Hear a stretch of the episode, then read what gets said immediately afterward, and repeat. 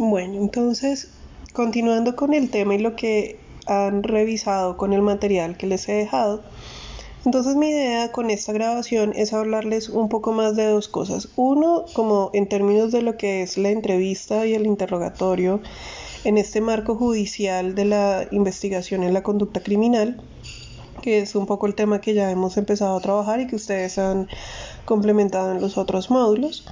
Y también voy a empezar de acuerdo a nuestro cronograma de temas, entonces hablar un poco sobre lo que tiene que ver con el manejo del espacio físico en pues en, la investigación criminal. Entonces, bueno, vamos a partir de la idea de que en general todo lo que tiene que ver con la entrevista general, perdón, la entrevista judicial, claramente representa una gran importancia en todo lo que es el proceso investigativo que se adelanta por los miembros de la Policía Judicial. Evidentemente, el lograr hacer una muy buena entrevista y un muy buen interrogatorio es central dentro de este proceso. Quiere decir entonces que, dada la relevancia tan grande que tiene la entrevista y el interrogatorio, pues es un acto urgente. Quiere decir que se debe desempeñar inmediatamente después de que se ha conocido un hecho o una conducta delictiva. Es entonces la entrevista el primer paso del investigador y por lo tanto quiere decir que el investigador debe tener claridad sobre cómo preparar el espacio, cómo reconocer todo lo que está comunicando el, mm, pues, la persona entrevistada y también cómo presentarse ante el entrevistado. Entonces, bueno, en ese sentido, pues digamos que en Colombia se entiende que en el proceso, el proceso penal está conformado por tres etapas. Sabemos que hay una etapa de investigación preliminar o de indagación, que puede ser identificada como este extra proceso. está la investigación propiamente dicha que se presenta a partir de la audiencia de imputación y está la tercera etapa denominada juicio, en donde están las etapas procesales, de acusación, preparación, probatoria, juicio oral, etcétera, etcétera. Sabemos también que la primera etapa considerada extraproceso pues está consagrada en la ley 906 del 2004, está el libro 2 de técnicas de indagación e investigación de la prueba y sistema preparatorio, está también el título 1 donde habla sobre la indagación y la investigación. Y pues en esa normatividad se encuentra también el artículo 206, lo cual refiere sobre la entrevista. Entonces, bueno, en ese sentido, la entrevista judicial es presentada como una actividad que es de investigación o de indagación que puede ser o no considerada como un acto urgente. Es importante reconocer allí pues que esta entrevista judicial es desarrollada por los funcionarios de la Policía Judicial que están a cargo de adelantar la investigación en, digamos en la comisión de una conducta punible. Mm, eso quiere decir que esa entrevista judicial es un acto que reviste una importancia muy grande al interior de toda la entrevista penal, puesto que con la práctica correcta de esa entrevista es que el investigador va a trazar la ruta de investigación que se va a seguir para obtener la información vital que no fue encontrada en el lugar del evento o el, del hecho criminal.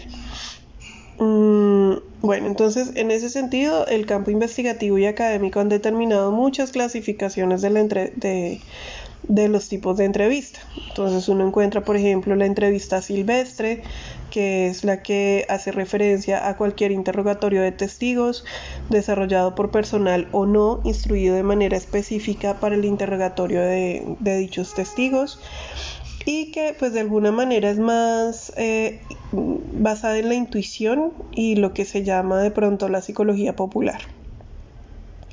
Em, eso quiere decir que esa entrevista silvestre, pues es una entrevista que se desarrolla con alguien que no tiene mucho conocimiento sobre el tema y eso pues tiene o, debe tenerse presente, puesto que al realizar una entrevista no solo se presenta ese estado común y general que se piensa de manera efusiva, es decir, la interacción de dos o más personas en las que se pregunta y se obtiene una respuesta, mm, pero pues se entiende que allí la falta de experiencia y de conocimiento puede ser problemático. Entonces, en ese sentido, hay muchos elementos que pueden limitar los resultados y eso hay que tenerlo en cuenta. Bueno, por otro lado también se encuentra la entrevista cognitiva. Esta, este tipo de entrevista creo que ustedes la conocen bastante bien, la han eh, estudiado en otros contextos, pero pues resulta una, de una amplia aplicación en el entorno judicial dadas sus características. Eh, se plantea como un método pautado de entrevista a testigos que pretende obtener más información y de mejor calidad. Es decir, que mediante la aplicación de esta técnica de entrevista, el testigo comenta, eh, perdón, eh, sí, eh, digamos, el testigo comete er, algunos errores de omisión y allí pues entonces el entrevistador es suficientemente hábil para poderlos identificar.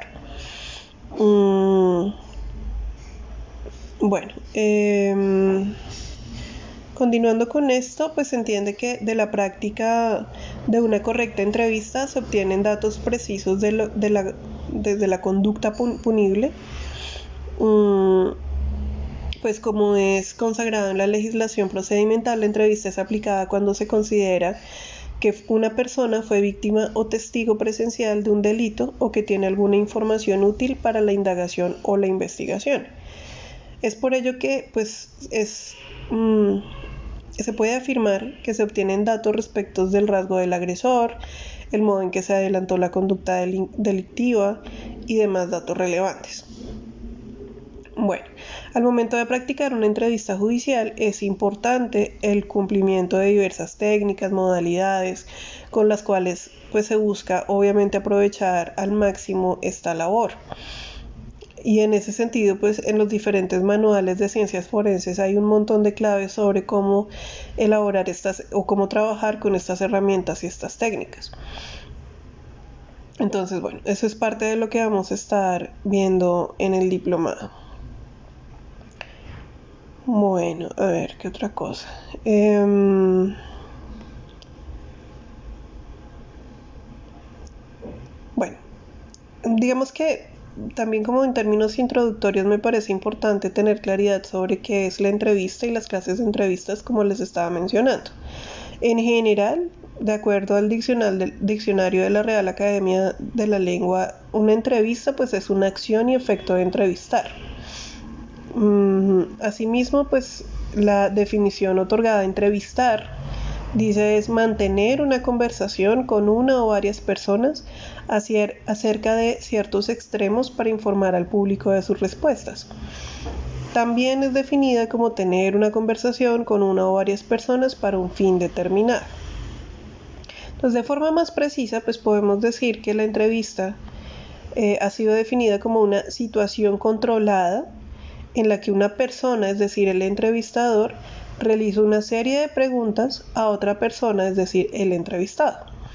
Y en ese sentido, pues el entrevistador se encarga de dirigir las preguntas que el entrevistado está de acuerdo en responder. Y pues en este contexto, pues van a haber diferentes tipos de entrevista dependiendo del campo de aplicación de la misma, porque es que el campo de aplicación de la entrevista es muy extenso. O sea, uno encuentra entrevistas desde el ámbito periodístico, el ámbito académico, el ámbito investigativo, el ámbito clínico, el ámbito judicial. Incluso dentro del ámbito judicial, pues no es lo mismo hablar con testigos, con víctimas, con el agresor. Hay muchos tipos de aplicaciones.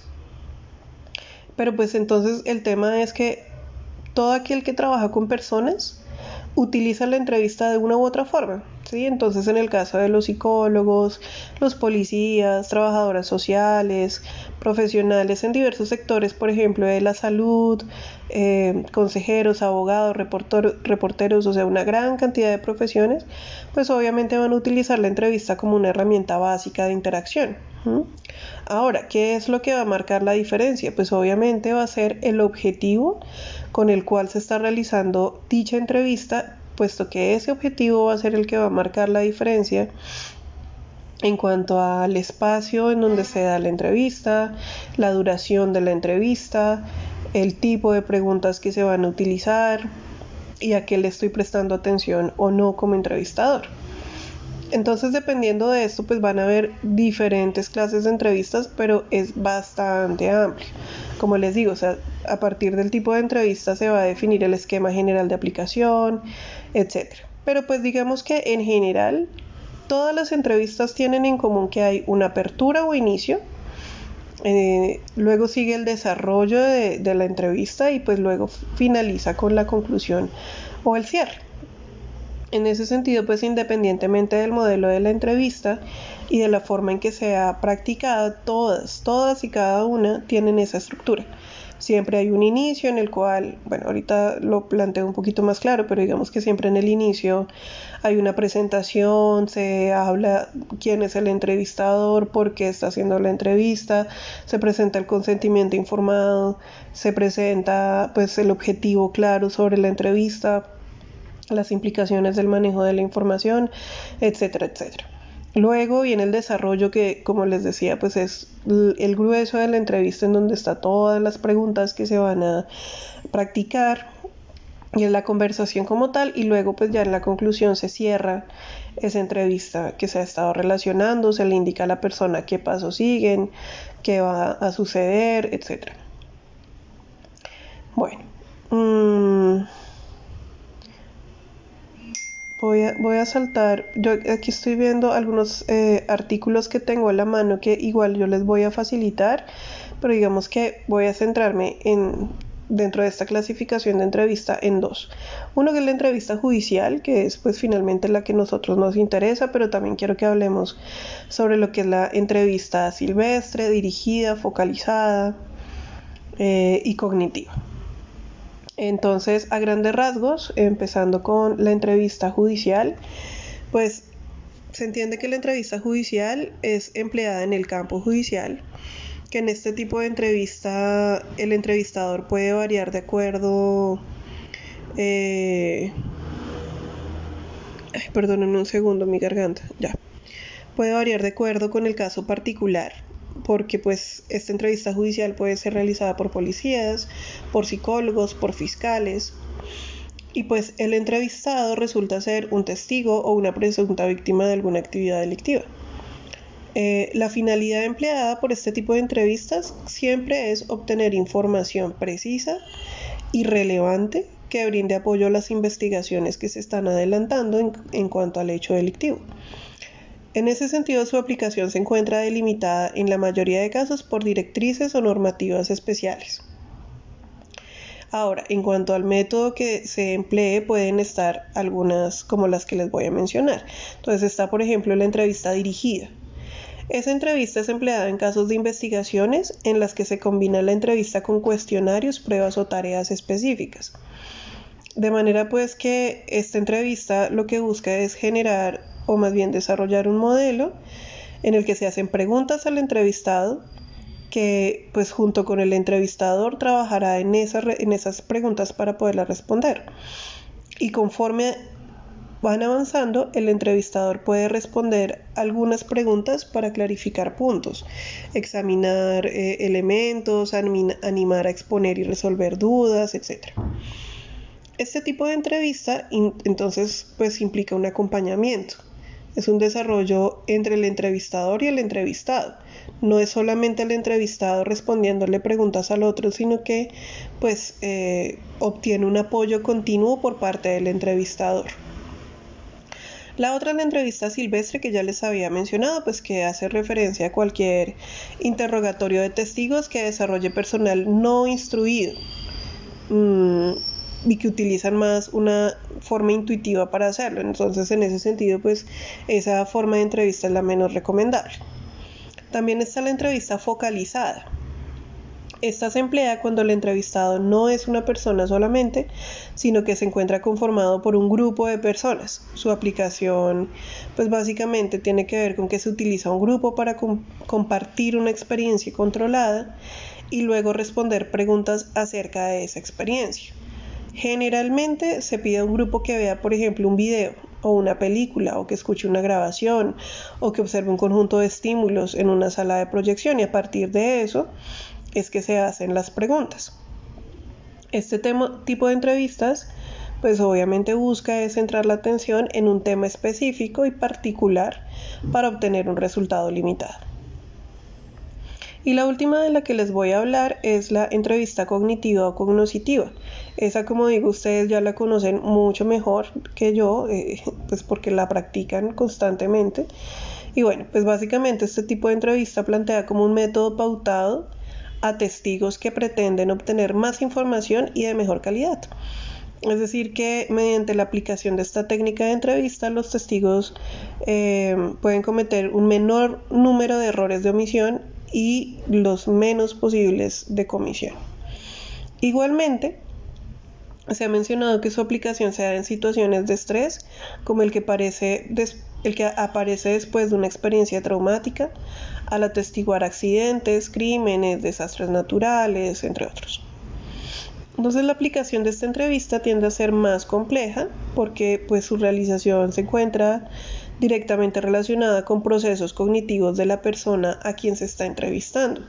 Y para ello se requiere entonces que el entrevistador tenga claros conocimientos previos. De manera más precisa, pues quiere decir que debe entender cómo es esa estructura de la entrevista cognitiva, qué tipo de preguntas realizar, etc. Eso lo vamos a ir viendo más adelante. Bueno, eh, pues digamos que en ese sentido la entrevista voy a, voy a basarme aquí en este momento un pequeño repaso sobre lo que se contempla en el artículo 206 del Código de Procedimiento Penal o Ley 906 del 2004, porque me parece importante igual dar un contexto legal al ejercicio que estamos discutiendo. Entonces, en el artículo 206 de, en el que habla sobre la entrevista, pues explica que cuando la Policía Judicial, en desarrollo de su actividad, considera fundadamente que una persona fue víctima o testigo presencial de un delito y que obviamente en ese sentido tiene información útil para la investigación, entonces allí se realiza la entrevista con esa persona y obviamente si fuera el caso pues se da la protección necesaria. Obviamente esa entrevista se efectúa observando las reglas técnicas pertinentes, se emplean los medios idóneos para poder eh, respetar el acto investigativo. Eh, es importante, ustedes deben saberlo, que para el investigador es clave siempre dejar constancia en, un cuaderno, en el cuaderno de notas en relación con el resultado de la entrevista porque pues todo tiene que estar dentro de la cadena de custodia. Mm, bueno, de acuerdo con la literalidad del artículo, se observa que quien puede ser identificado como el entrevistador en este caso es el servidor público, aquel que, que cumpla con funciones de policía judicial. Asimismo, quien se identifica o se cataloga como entrevistado podrá ser aquella persona que se crea víctima o un testigo de la comisión de un delito. Esta entrevista procederá única y exclusivamente cuando el entrevistador, o sea, el policía judicial, considera fundadamente que una persona fue víctima o testigo y que por tanto tienen información útil. De lo contrario, pues no. Ese criterio valorativo está a cargo del entrevistador y podrá entenderse satisfecho cuando obtenga conocimiento de la presencia de personas en el lugar de los hechos, los cuales deberán ser abordados en un primer momento e identificados. Es importante tenerse en cuenta que la práctica de esta entrevista depende de la voluntad del entrevistado, porque pues de, acuerdo con la normatividad no existe alguna exigencia directa para que la persona no pueda rehusarse a colaborar. Eso es clave. En esta situación entonces se presenta un aspecto fundamental en la entrevista judicial y es que em, el desempeñado a la hora de abordar a la persona que se desea entrevistar, lo cual debe ser de una buena manera, es decir, que la actitud y mm, la, la actitud principalmente con la que se aborda a la persona debe transmitir mucha confianza y mucha seguridad en, cuanto a integridad. De lo contrario, pues la persona no se va a sentir cómoda para participar en la entrevista. Em, Además, pues porque hay que entender que estas entrevistas son practicadas en casos de complejidad, porque pues las personas han sido víctimas de algún tipo de suceso traumático, se pueden sentir inseguros, temer por su integridad, eh, pueden pensar que de pronto les van a hacer daño, que van a sufrir represalias si hablan, o pues el solo hecho de hablar de un, sujeto, de un suceso perdón, que pudo haber sido traumático puede ser muy difícil o informar de lo vivido puede ser muy difícil. Entonces la manera en la cual el policía, el entrevistador se acerca debe ser mm, muy, eh, perdón, puede, debe promover una gran confianza. Entonces, pues en ese sentido, hay que seguir el protocolo ya, ya preestablecido, que ustedes por supuesto ya lo deben conocer. No es el objeto de los módulos de, entrevista el, el, pues mirar en profundizar el o profundizar el protocolo, pero sí quiero mencionar algunos elementos de acuerdo al protocolo establecido por el Consejo Nacional de Policía Judicial, porque pues igual nos da alineamientos que hay que tener en cuenta. Eh, entonces, dentro de este protocolo, hay unas etapas que ustedes ya conocen, está la orientación, el relato, la exploración, el repaso y el cierre.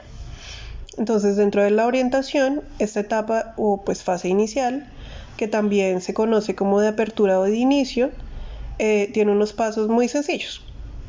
Entonces, primero planear la entrevista a partir del delito que se investiga, determinar el objetivo de la entrevista, ubicar un lugar adecuado para desarrollar la entrevista, identificar a la persona a entrevistar, explicar al entrevistado el motivo de la diligencia y por supuesto hacer saber a la persona a entrevistar las exogeneraciones al deber de declarar y el fundamento legal de la entrevista, o sea, toda esta información básica para que la persona tenga claro quién es el que va a entrevistar, por qué lo está haciendo, con qué objetivo lo está haciendo y en ese sentido tenga tranquilidad porque puede pensar, bueno, esta persona me puede proteger, esta persona va a utilizar la información de manera correcta y pues esto va a contribuir para que se haga justicia. Luego entonces pues ya viene la parte de relato, exploración y repaso que en esta etapa del proceso en realidad agrupa tres momentos diferentes, ¿no? Entonces, el relato, la exploración y el repaso. Aún al ser diferentes, es posible que se puedan agrupar en una misma etapa que llamamos desarrollo de los aspectos principales de la entrevista. Pero bueno, vemos que aquí, ¿qué es lo importante? En esta etapa se deben seguir también ciertos pasos frente al momento del, del relato. Entonces, primero que todo, hay que invitar al entrevistado a relatar libremente la información que posee del hecho. Debe escucharse con atención y tomar notas que faciliten siempre la posterior retroalimentación. Es muy importante que se realicen preguntas abiertas, ¿sí? De manera que se permita ampliar la información y que no se vuelva, sobre todo porque en esta entrevista, como lo estamos hablando, pues está entrevistando al, a la posible víctima o el testigo. Entonces, aquí no es el interrogatorio en donde yo hago preguntas cerradas, sino que siempre busco hacer preguntas abiertas que faciliten que la persona pueda dar de forma tranquila su relato. Em, bueno, respecto de la exploración, como momento de la entrevista judicial, pues este se hace referencia a tomar los vacíos que quedaron en el relato. Entonces, digamos que en, esta, en el anterior, en el, en el relato, pues la persona habla espontáneamente, espontáneamente y abiertamente de lo sucedido, pero claramente quedan vacíos. Entonces ya en esta parte de exploración ya se empiezan con preguntas más específicas sobre qué, cuándo, por qué, quién, cómo y dónde. Y en relación con esto pues se permite clarificar temas importantes para la, para la investigación.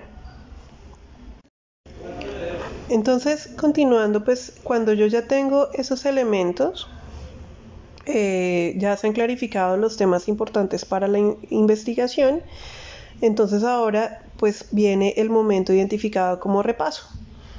Entonces allí pues lo que se hace es solicitar a la persona precisar aspectos relevantes de la información, eh, específicamente, por ejemplo, la hora, fecha, otros testigos. condiciones de visibilidad, entre otros. Ahí entonces es evaluar el desarrollo de la entrevista adoptando las medidas necesarias para reorientar el logro del objetivo, releer las notas, verificar haber indagado todo lo necesario, abordar todos los hechos. Eso es como, como lo más importante. Bueno, Luego de estas etapas, siguiendo nuevamente pues este manual, está el cierre. Entonces, esta, esta etapa, un momento de la entrevista judicial, es eh, referente a la conclusión de la entrevista y pues allí que se hace, se documenta en los formatos correspondientes, se deja constancia y las observaciones, las firmas, huellas del entrevistado, em, se le informa al entrevistado que puede ser citado nuevamente para algún elemento de la investigación, se le agradece a la persona su asistencia. Si, por ejemplo, la persona ha sido víctima, por ejemplo, de abuso sexual, se retoma, aunque eso probablemente ya se ha hecho, pero igual se le vuelve a explicar las rutas de atención, qué otras medidas de protección debe o puede tener, etc. Agradecer a la persona y, y bueno, ya, entregar como la cadena de custodia como debe ser, rendir el respectivo informe al fiscal con los resultados de la entrevista y, y pues ya, básicamente eso en cuanto a los procesos generales. Mm, es importante, como les digo, pues manejar ese protocolo, pero yo sé que ustedes ya lo tienen, lo conocen bastante bien. Entonces, bueno, ahora quiero puntualizar algunos elementos generales de lo que es la entrevista cognitiva, que igual esto también es repaso porque yo sé que ustedes lo conocen muy bien y han sido entrenados ampliamente en esto. Entonces, bueno, digamos que dentro de la entrevista cognitiva me parece importante resaltar que es como aquella herramienta o más bien aquel método que se utiliza de entrevista para testigos, como ya les dije, para minimizar la posibilidad de omisiones o comisión y obtener la mayor cantidad de, de información.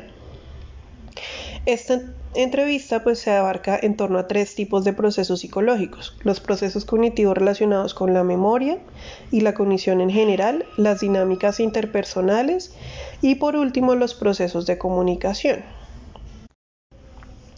Bueno, así digamos que para complementar lo anterior se entiende que este tipo de entrevista surge también como un intento por mejorar el recuerdo de los testigos, el método se basa básicamente en dos principios que se extraen de la teoría cognitiva de la memoria. Entonces, lo primero, la codificación de la especificidad, que afirma básicamente que el proceso de recuperación es mucho más efectivo en el caso del recuerdo cuando más similar sea el proceso de codificación. Y segundo, que la memoria no es una representación unitaria, sino que se forma de un arreglo complejo de diversas características. Entonces, pues digamos que en ese sentido este tipo de entrevistas busca centrarse en el ámbito cognitivo del entrevistado para poder de esa manera extraer la mayor cantidad de información posible y de la mayor cantidad, perdón, y de la mejor calidad. Y bueno, en ese sentido también se entiende que la representación de todos los eventos o de cada evento por cada testigo es única. Entonces tú puedes tener dos testigos respecto de un mismo evento, pero pues cada uno tiene una representación particular sobre lo sucedido. Algunos, por ejemplo, uno de los testigos pudo haberse fijado más en unos aspectos, mientras que el otro en otros aspectos. Por eso también se complementan los testimonios. Algunos testigos por sus propias habilidades o por sus intereses personales pueden que codifiquen más algunos aspectos y muy mal otros. Y, pues eso hay que comprenderlo a la hora de hacer la entrevista. Entonces, por ejemplo, existen personas muy hábiles para codificar y recordar rostros, pero puede que otras personas, al contrario, el rostro no logran recordarlo, no logran codificarlo. Por lo tanto, no van a tener la misma representación de la cara del delincuente, en unos casos o en otros. Bueno, eh, ¿qué otra cosa aquí importante? El investigador debe siempre dejar constancia de sus observaciones, pues para que se mantenga claridad sobre lo que se preguntó, cómo se preguntó, cómo respondió la persona, etc. Y bueno, es en cuanto a esta parte. En relación con lo que estábamos hablando, voy a dejar también en el aula virtual, yo ahí les dejo todo como deben organizarlo, pero hay un artículo que se llama Aplicación de la entrevista cognoscitiva y de la entrevista judicial a un testigo víctima del delito de hurto. Entonces quiero que por favor lo lean porque ahí pues va a estar más específico la aplicación de este tipo de entrevista para complementar y profundizar en el tema que estábamos hablando. Igual como les digo, digamos que dentro de estos dos módulos no se tenía contemplado profundizar en estos tipos de entrevistas. Esto es más como un elemento extra que me parecía muy importante incluirlo para que lo tengan en cuenta. Bueno, Ahora, en términos, ahora sí de nuestro cronograma, ya para empezar eh, como más específicos los temas de lo que nosotros vamos a trabajar, si ustedes miran en el aula virtual, uno de los temas tiene que ver con el manejo del espacio físico en la investigación, bueno, en la entrevista específicamente. yo supongo que ustedes tienen claridad en que efectivamente el espacio físico en la entrevista en el ámbito jurídico puede tener diferentes...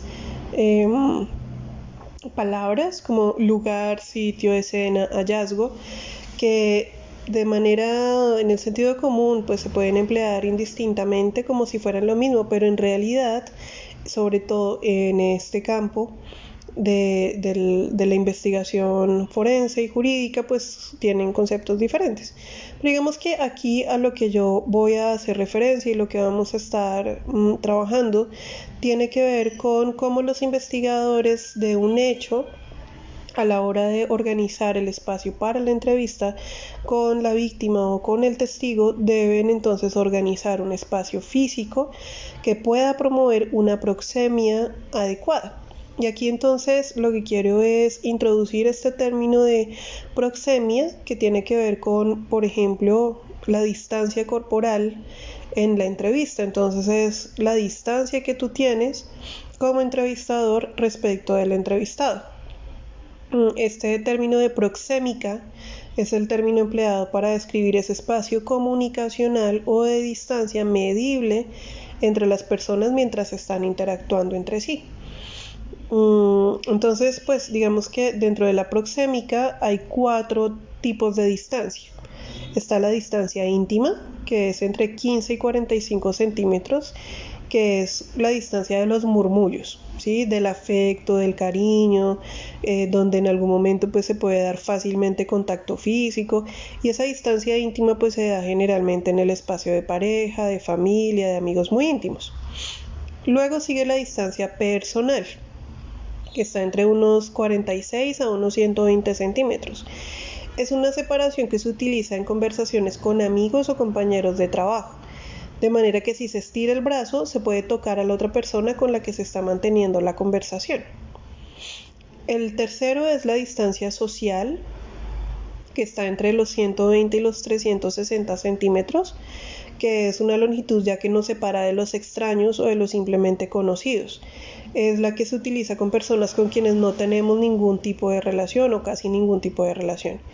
Y está la distancia pública, que es más de 360 centímetros, en que usamos para conversaciones, por ejemplo, para dirigirnos a un grupo de personas. Piensen ustedes los discursos, aparecer en público, etcétera. Entonces, eh, pues por una parte, un elemento que nos da información sobre la persona a quien estamos entrevistando es esa distancia que busca mantener. ¿sí? Eso nos, nos habla sobre su personalidad, sobre la distancia que, que pretende tener. Entonces, una persona, por ejemplo, que se siente muy tímida, probablemente va a tener un espacio personal más amplio porque le cuesta confiar en los demás.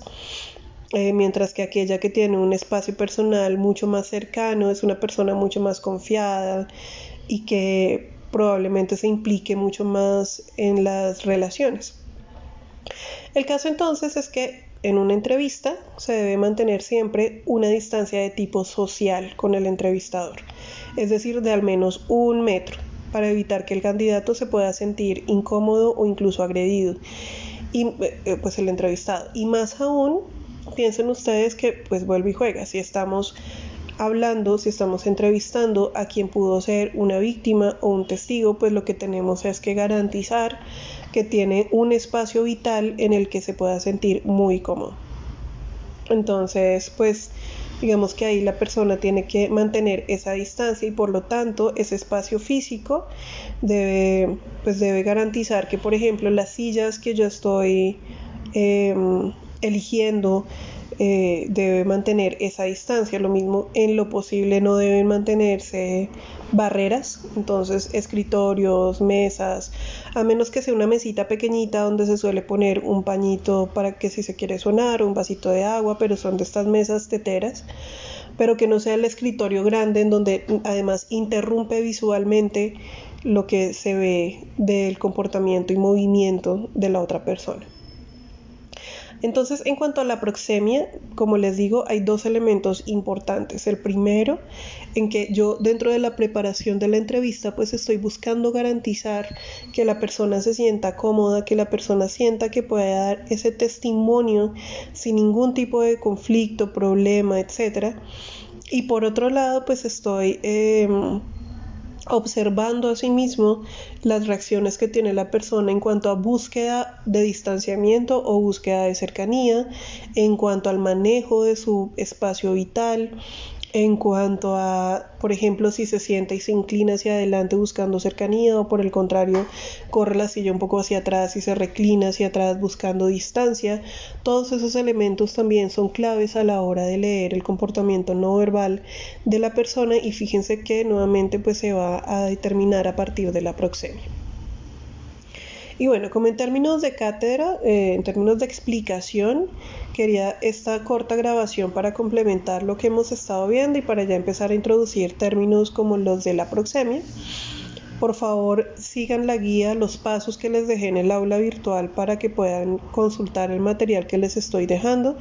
Y a las 6 de la tarde, entonces nos encontramos nuevamente para discutir preguntas que puedan tener sobre los ejercicios o sobre el material que yo les he estado dejando.